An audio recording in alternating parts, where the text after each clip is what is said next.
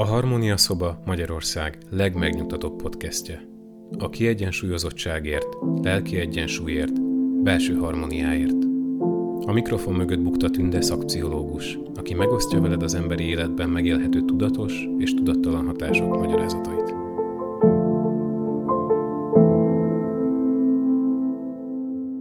Ezt a könyvet kétezer-tizenkettőben olvastam először, amikor egy korábban hozott tudatos és minden szempontból átgondolt döntésem után egy nagyon vesztes helyzetben találtam magam.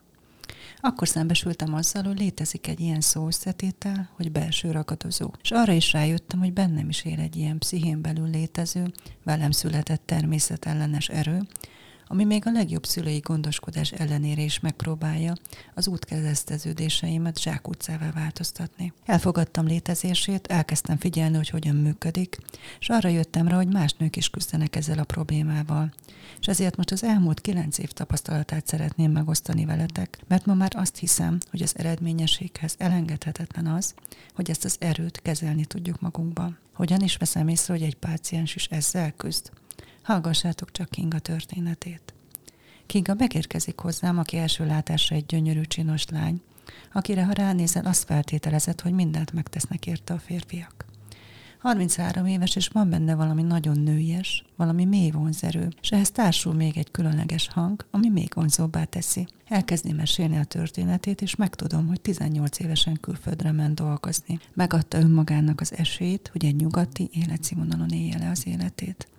tizennyolc évesen választott társhoz, férjhez ment, és elkezdték a közös életüket, ami kezdetben nagyon tele volt élménnyel, a boldog jövő tervezgetésével, de egyszer csak azt vette észre, hogy az élete, a munkahelye és a lakása közé szorult. Sokat ült otthon egyedül várva a társát haza, a szexualitás eltűnt a kapcsolatból, a társ már csak a saját érdekei mentén vesz részt a kapcsolatban, és neki csak az álmodozás maradt egy férfiról, aki tényleg társként fogja szeretni. És egy napon döntést hozott, hogy hazaköltözik, elválik, és elég komoly határhúzások révén meg is tudta valósítani ezt a vágyát. De komoly egészségügyi problémái vannak, már öt műtéten esett át, és szeretné, ha teste egészségesebbé válna. Ennek a történetnek a mozgatórugójára és a megoldási lehetőségre Clarissa Pinkola Estés a Farkasokkal futó asszonyok című könyvében találtam rá. A természeti asszony archetipusáról szóló meséket elemez benne, és lelki vitaminokat ad nekünk minden mese elemzésében, hogy megértsük a nő ősi ösztön természetét. Azért lett ez a könyvének címe, mert szerint az egészséges farkasokban és az egészséges nőkben egyaránt felelhető bizonyos pszichikai vonások. A csalhatatlan megérzés, a játékosság, az odaadás magasfokú képessége. Mindketten természetüknél fogva érdeklődőek, rendkívüli kitartással és erővel rendelkeznek, gyakorlottan alkalmazkodnak a folyton változó körülményekhez, szenvedélyesen elszántak és nagyon bátrak. Könyve nőknek szóló történeteket tartalmaz, amely útjelzőként használható azon nők számára, akik a saját belső tájaikon munkálkodnak. Munkám során sokszor tapasztaltam, hogy a tehetetlenségeivel küzdő páciensnek szüksége van erre a benne lakozó lélekrész jelentőségének a felismerésére. Szeretném bemutatni a folyamat állomásait, ez a Kalitkába szárt madár képsorozatát használom, mert így tudom legjobban érzékeltetni, mi is történik valójában. Azért is, mert a könyvben ezt és a kékszakár történetén keresztül magyarázza el, hogy a rabtartó minden nő lelkében ott lakik, és gondolkodás nélkül pusztít is. Szerint, ahol a ragadozó lelkodik, mindenki siklik, romba dől és meghal. Minden nőnek el kell ismernie, hogy kívül és belül is létezik egy olyan erő, amely természetes, legbensőnk valók ösztönei ellen hat, és hogy ez a gonosz erő az, ami. A ragadozót akkor érthetjük meg, ha olyan tapasztalt lényé válunk, akit nem tesz sebezhetővé naivitása, tapasztalatlansága. Én a Jerry Maguire a Nagy hátraarc filmben hallottam a Kánaánom nagykövete kifejezést, és akkor jöttem rá, hogy lehet, hogy bennünk nőkben kódolva van, hogy azt a férfit keresnénk, aki ebben a zord világban képes biztonságot teremteni. Sőt, emellett egy jó színvonalú életet is. És ahogy serdülőkorban kezdünk tapasztalatokat szerezni arról, hogy nőként nem mindig látjuk át az összefüggéseket, ezért a biztonságunk megteremtését egy férfira bízzuk rá, tudatosan és tudattalanul is. Kismadárként járunk a világban, és keressük azt a férfit, akinek a kalitkájába besétálhatunk, mert hatalmas nagy kalitkája van, nagy mozgásterünk van benne, komfortos, nyugodt, biztonságos, vidám, és oda is tudjuk támasztani a hátunk a kalitkarácsának. És persze ő ígérget is mindent, amit úgy gondol, hogy nekünk kell. Miért is hagyjuk elcsábítani magunkat? Természetesen azért, mert azt szeretnénk, ha minden csodás volna. A problémát az jelenti, hogy az egónk csodálatos jólétre vágyik, ha azonban a paradicsom után való sorvárgás naivitással vegyül, akkor azáltal nem elégedetté, hanem a ragadozó zsákmányává válunk, naív nőként prédává válhatunk. Milyen sokszor hallom lányoktól, hogy a kapcsolat elején a kampányidőszakban mennyire csodálatosan figyelt rájuk a férfi. Volt egzisztencia, kapcsolatrendszer, és meg nagyon jóképű is volt. És azt érezték, hogy minden kívánságukat figyeli. Ők vannak a férfi életének középpontjában. Olyan jól mutatja be ezt az élményt az abba, a győztes mindent visz számában. A karjaidban voltam, azt hittem, oda tartozom. Értelmet adtál nekem, falakat emeltél körém, otthont építettél nekem. Azt hittem, ott erős vagyok. A mese pontosan ezzel indul, hogy kékszakál megérző, hogy a legkisebb lány érdeklődik iránta, azaz kész prédává esni. Feleségül kéri, és igent mond ennek a furcsa férfinak a lány, hiszen ő a fiatalság kitörő mámorában van, melyet gyakran a balgasság, az öröm, a boldogság és a szexuális kíváncsiság keverékeként tapasztalunk meg. A fiatal feleség becsapja önmagát kezdetben fél kékszakáltól, de az erdőben átélt apró örömök elfeledtetik benne első megérzését. Végül meggyőzi önmagát, hogy a kékszakál nem veszélyes, csupán különös és hóbortos. Mint ahogy minden nőnek a barátnők és a külvilág elmondja a véleményét, de sosem hallgatjuk meg igazán, mit mondanak. És ha van belső rossz érzésünk, szépen majd magyarázzuk magunknak, hogy feleslegesen aggódunk. A naív nő itt valójában azt fogadja el, hogy tudattalan marad. A naív vagy sebzett nőket könnyű édes könnyed különféle örömökkel, kecsegtető ígéretekkel elcsábítani, mint az örök szerelem vagy a forró szexualitás ígéretei. Kinga is elindult az Európai Élet címvonal ért a párjával, elhitte a mesét, a szebb élet reményét. A következő momentum az, hogy a kalitkában szépen berendezkedünk, elkezdünk tenni a közös életért, de mindig van egy tiltás, amit megfogalmaznak felénk, amely pont arról szokott szólni, hogy ne ébredjünk rá, hogy bezártuk magunkat a kalitkába. Kékszakál is megtiltja, hogy ezt a kulcsot használja, amely tudatára ébresztené. Mindenki hallott már olyan kapcsolatot, ahol a nő olyas valakit választ, aki rontba dönti az életét. Ezek a nők elszántan meg akarják gyógyítani a társukat a szeretetükkel. Egyféle értelemben játszóházban vannak, azt mondhatjuk, hogy túl sokáig mondogatták maguknak, hogy nem is olyan kék az a szakál. Amikor a fiatal lélek feleségül megy a ragadozóhoz, életének épp azt a periódusát tölti fogolyként és féken tartva, amikor ki kellene bontakoznia. Ahelyett, hogy szabadon élne, hamis életre kényszerül. A férfi család ígéretet tesz, hogy a nőt királynővé teszi, miközben valójában értékei megsemmisítését tervezi. Ahogy Kinga is borzasztóan bánja már, hogy úgy döntött, hogy a jómódú külföldön kezd életet a férfival, és az a tíz év, amíg be volt zárva a kapcsolatban, pont az a tíz év volt, amikor más nők megismerték valódi önmagukat, a másik nem tagjai közül kivonzó számukra, kipróbálhattak több férfivel is kapcsolódást, és megérhetett bennük a saját belső igényük által meghatározott életmódrendszer is. És folyamatos hiányérzete van amiatt, hogy ezt nem élte át, és azért érzi, hogy nem tud elköteleződni, mert neki meg kellene tapasztalnia a kimaradt élményeket. És azt is milyen gyakran hallom, hogy egy idő után elkezd mondogatni olyan mondatokat a férfi, hogy te ezt sem tud el elintézni, te nem tud semmire se vigyázni, és a durvább verziókban megérkeznek a pofonok is. A mese harmadik fontos momentuma az a bizonyos zárt ajtó. A mesében szereplő ajtó a titok elé állított egyfajta pszichikai gát, valamiféle őr. Ezt a gátat vagy ajtót maguk a nők erősítik meg, amikor olyasfajta negatív módon bátorítják magukat arra, hogy ne foglalkozzanak minden rossz érzéssel, ami bennük keletkezik. Ezt a gátat a megfelelő elrenvarázslással át lehet törni. Ez pedig a kulcs szimbóluma nyújtja számunkra. A transformáció, a változás központi aspektusa az, hogy feltegyük a megfelelő kérdést az életünkben. A helyesen megfogalmazott kérdés mindig a mi van mögötte lényegi kíváncsiságából fakad. A kérdések jelenítik meg azt a kulcsot, amely a psziché titokzatos ajtaját ki tudja tárni. Ezért is hiszek annyira jól megfogalmazott kérdésekben, mert tényleg az a tapasztalatom, hogy a lélekben lévő pszichikai gátakat kérdésekkel lehet oldani, amelyeken eddig sohasem gondolkodtunk még. Itt a lánynak a nővérei segítenek abban, hogy a naív természete érésnek induljon, és felteszik a kérdés, hogy mi van az ajtó mögött. Kezdi már érteni, hogy van egy titok valami, egy tiltott valami, aminek utána kell járnia.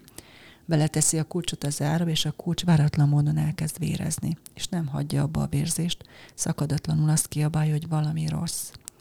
Ezt az jelképezi, hogy a nő megpróbálhat élete feldúlása elől elrejtőzni, a vérzés, az életenergia vesztése azonban addig folytatódik, míg a nő rá nem ébred, hogy ki a ragadozó, és le nem küzdi. Amikor a nők kinyitják tulajdon életük ajtajait, legtöbbször rájönnek, hogy a legfontosabb álmaik, céljaik és reményeik megsemmisítését tették korábban lehetővé. Én ezt a pillanatot úgy tudom látni, hogy egyszer csak a kismadár elkezd növekedni, erősödni, és kezdi azt érezni, hogy kicsi az a kalitka. Az évek alatt mi érésnek indultunk, erősebbek, stabilabbak lettünk, de a férfi ezt nem akarja látni, mindent úgy irányít, hogy ne is lássuk, hogy máshol mennyivel jobb életminőség is létezik.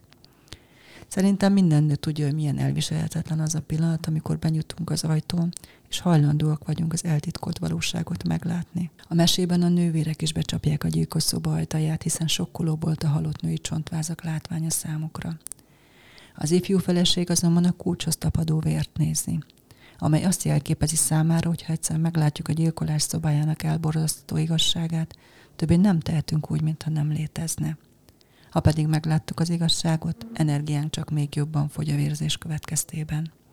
Azonnal meg kell próbálnunk megszüntetni ezt a rettenetes állapotot. A kulcson makacsul megtapadó vér készteti a pszichét arra, hogy megtágítson a mellől, amit látott. Miközben a régi élet a végét járja, ezt a leghatásosabb gyógymódok sem tudják elrejteni, paradox módon azáltal kezd el élni, hogy ráébred a vérvesztességére. Kingától is azt hallottam, hogy erősebbnek kellett volna lennie, és az apai nevelést is hibásnak tartja így utólag, mert azt hallotta állandóan a nevül apukájától, hogy ne legyen átjáróház a lakásuk, és be is épült a gondolatkörébe az, hogy úgy kell élnie, hogy ne ítéljék el őt, és persze a vállás is szégyennek volt beállítva. Itt már el kellett viselnie a házasságában azt, amit látott, önrombolását, és mégis amikor egy nő nem fél a regrusz szabad felkutatni, akkor válik képessé arra, hogy helyreállítsa a saját élete feletti uralmát. És Kinga is azt érezte végig a házasságában, hogy nem annyira fontos, nem figyel rá a férfi, és a teste és a sok műtéttel jelezte neki, hogy nincs rendben, ahogyan él, és ezért döntött, hogy elválik és hazaköltözik. És mit tehet ilyenkor egy nő? Mi a negyedik momentum a mesében? Amikor kék szakár felfedez, hogy a felesége becsapta, megragadja a haját és levonszolja a pincébe. A mesében a psziché most arra törekszik, hogy a halálát elkerülje. Már nem naív, időt kér, hogy felkészülhessen. Vagyis némi időre van szüksége ahhoz, hogy erőt gyűjtsön a végső összecsapásra. Különös, hogy a psziché mindkét aspektusa, a ragadozó és a megújuló lehetőség itt éri el a forrpontját. Amikor egy nő rádöbben, hogy a külső és a belső világában egyaránt prédává vált. Alig tudja ezt elviselni. Önmaga valójának gyökereig hatol és eltervezi, hogy hogyan semmisíti meg ezt a ragadozó erőt. Amikor a psziché két ellentétes aspektusa eléri lobbanáspontját, a nő rendszerint hihetetlen fáradtságot érez. Ha életben akarunk maradni, nem hagyhatjuk, hogy a kimerültség urrá legyen rajtunk. Ez a beavatás mélyebb stádiuma. A nő most teszi magáévá ösztönös érzékeit, melyekkel felismeri és számúzja a ragadozót. Ez a pillanat, amikor az addig rabságban élő nő az áldozat állapotából a tisztánlátó, éles szemű, csalhatatlan hallású teremtmény állapotába jut. Ez alatt az idő alatt szinte emberfeletti erőfeszítéssel sikerül halálosan fáradt pszichét munkája utolsó mozzanatainak elvégzésére bátorítani. A nőit elhiteti kék szakállal, hajlandó áldozatul esni, de közben már azt tervezi, hogy hogyan szabadul meg tőle. Nővérei, mivel bölcsebbek, központi helyet kapnak ebben a beavatáshoz vezető utolsó képben. A feleség szemévé válnak.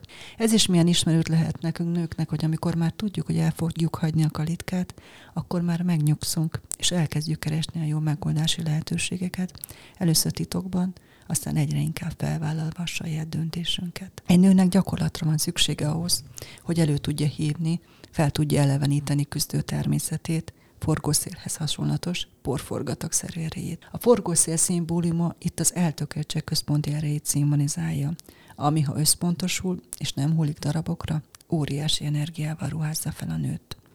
Majd a fivérei megérkeznek, beugranak a szobába, kardjaival megöli kék szakált, és a maradványait otthagyják a dögevőknek.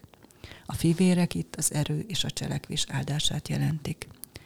A történet végén két dolog megvalósítását segítik elő, az egyrészt a nő pszichéjében jelenlévő hatalmas, bénító, ragadozó elveszti erejét, a másik pedig, hogy a szende lány helyét egy éber szemű teremtés veszi át, akinek mindkét oldalán harcosok állnak.